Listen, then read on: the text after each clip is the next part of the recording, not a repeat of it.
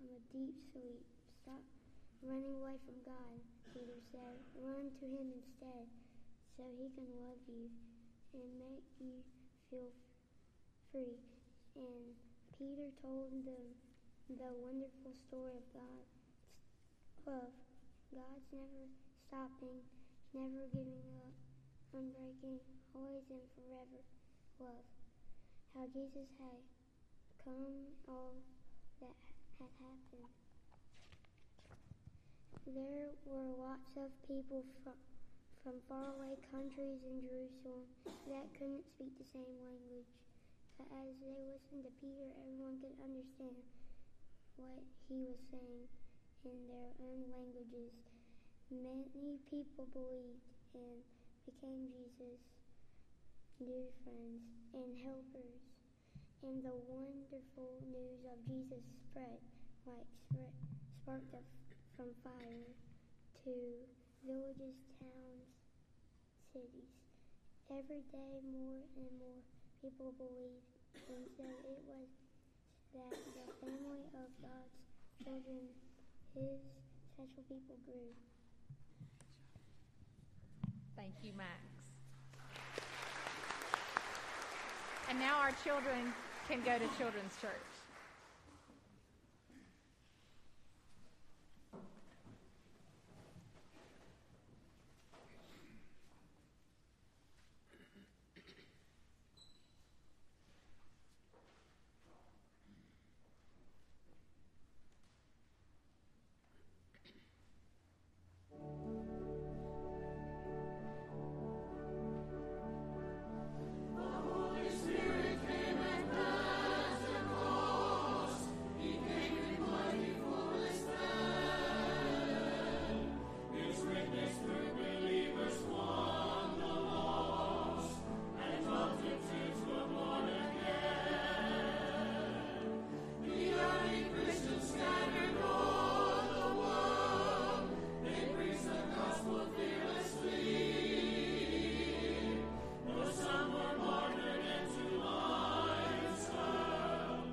Stir us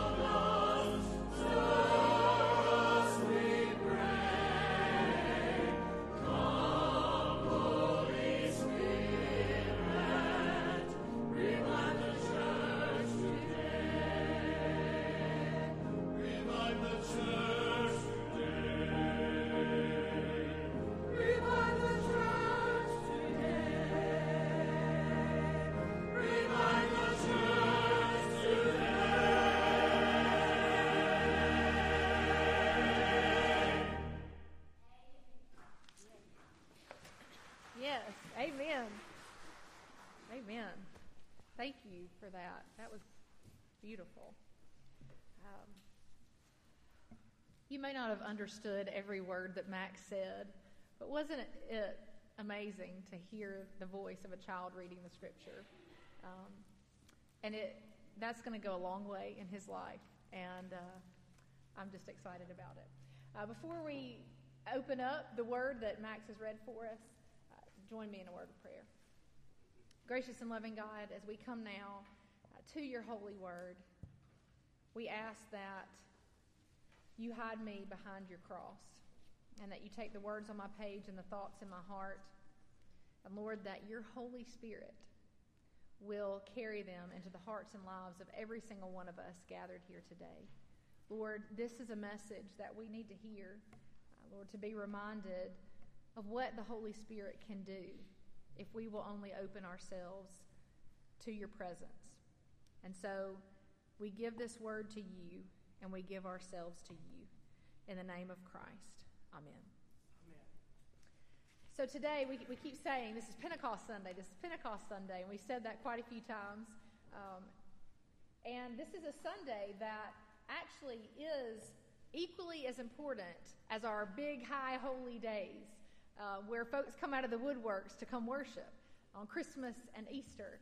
Um, and even though Hallmark and the toy stores and the candy shops haven't quite picked up Christmas and Easter like uh, like they have, uh, I mean, haven't picked up Pentecost like they have Christmas and Easter, Pentecost for the church should be a celebration, and this scripture that we heard uh, should be a scripture that we know just as well as we do the Christmas story and the Easter story. Uh, Pentecost is a moment in history and a moment that continues to happen in history uh, that we should learn from and that we should build upon. Because just as Christmas is the story of the birth of Jesus, Pentecost is the story of the birth of the church as we know it today. Uh, the church, which is comprised of hundreds of denominations and of people of all ages and nations and races all around the world um, that are worshiping our Lord and Savior Jesus Christ and that is working to spread his good news in all that we say and all that we do. Uh, the church, which is under the guidance and the empowerment of the Holy Spirit. That is what Pentecost is all about. That is what we celebrate today. The first Pentecost uh, that Max read to us about is the day that introduces us to all the amazing things that the Holy Spirit can and will do through us if we will only make ourselves available to the power of the Holy Spirit. Um, when the Holy Spirit fell upon those very first disciples, they were able to see the gifts and the abilities that God had already given them. Uh, they were able to see them come alive. Uh, they were able to experience them in a way that they never had before. And they were able to do things that they didn't even know that they could do, to speak in languages that they didn't even know that they could speak, to break down barriers and build bridges that they didn't even know were possible. Um, they were able to do amazing things that day. Uh, they were given by the presence of the Holy Spirit and the empowerment of the Holy Spirit within them. They were given courage and passion. Um, the, the story starts with them being locked up in the upper room. Um, but when the Holy Spirit fell upon them, they could not contain the courage and the passion within them. And it says that they ran out into the streets. And if you could see the picture, that uh, Max and I could both see. Um, it actually shows them running down the stairs from the upper room into the street to share the good news with the people who were there that day.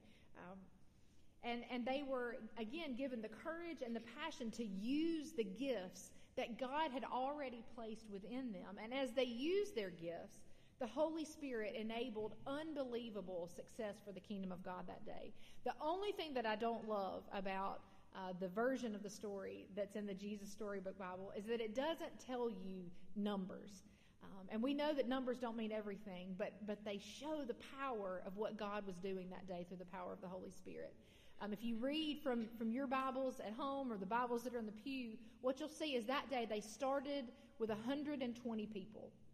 Uh, 120 people were part of those who had been following Jesus. After the Holy Spirit fell, it says that that day the family of God became 3,000 people. 3,000 people. I, I, actually meant to ask y'all that, but I just got so excited about the number, I couldn't stop. Um, and that, that's an amazing achievement 120 to 3,000.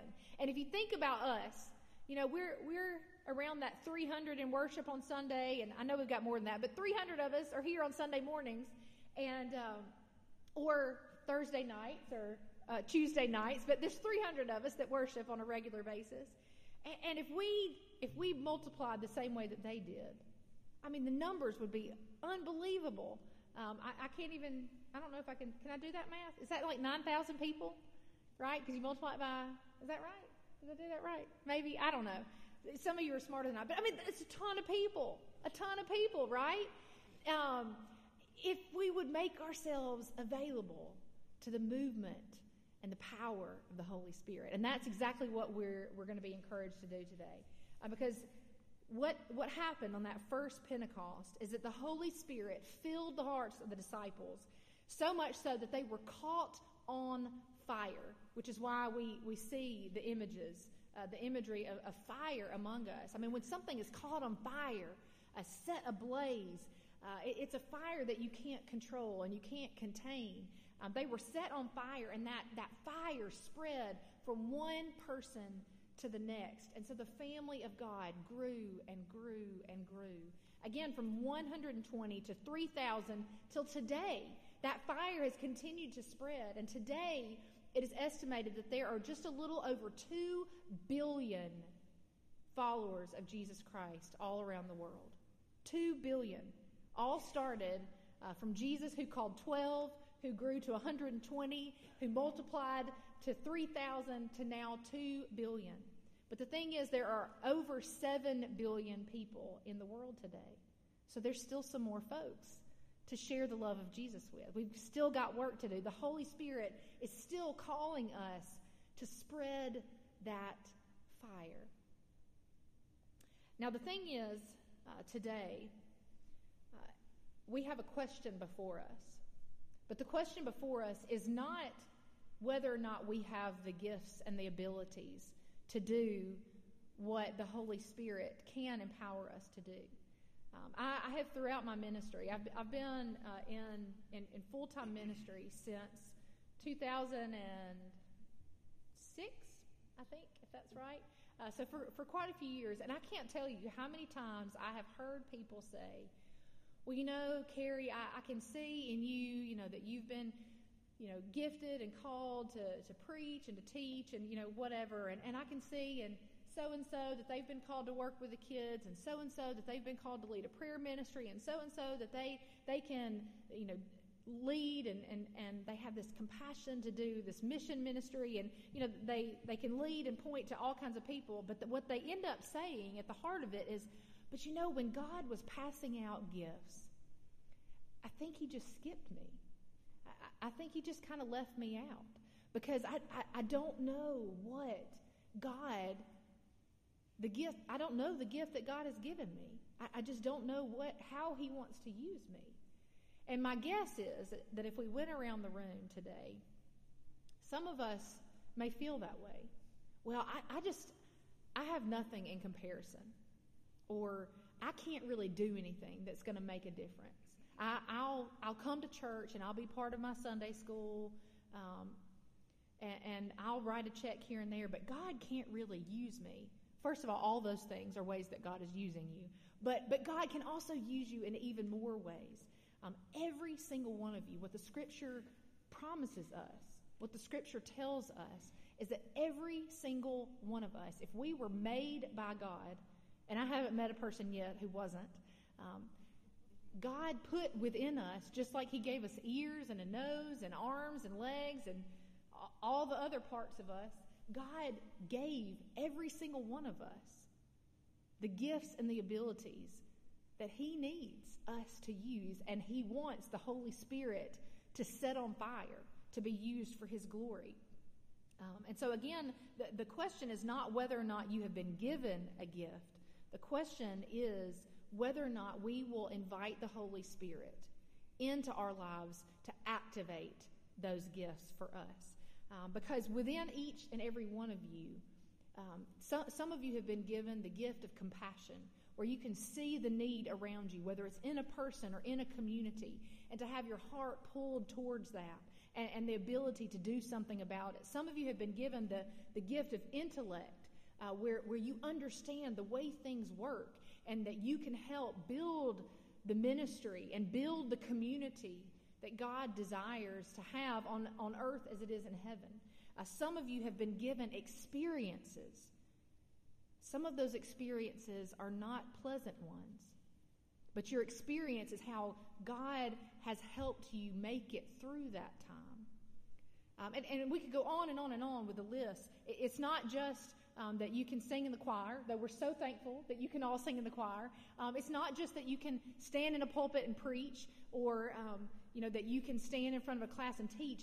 Every single piece of you, God wants to use for His glory, um, and, and, to use to, to make a connection, uh, to to build bridges. You know that first day they were able to speak. You know, the disciples were speaking uh, Hebrew or Aramaic, uh, and they, that day they were able to speak Greek and Cretan and all kinds of things. You know, and, and some of you, it may be that you're able to speak Spanish or Russian or Mandarin or something like that, but but more than likely, you have been given the ability to speak a language that someone in your family, someone in your workplace, someone in your uh, school, someone in your neighborhood, someone that God has put around you that you can speak in a way that myself or Andy or Sam, we will never be able to speak. God has given you that language uh, to be able to speak and build a bridge, make a connection with someone that Jesus is trying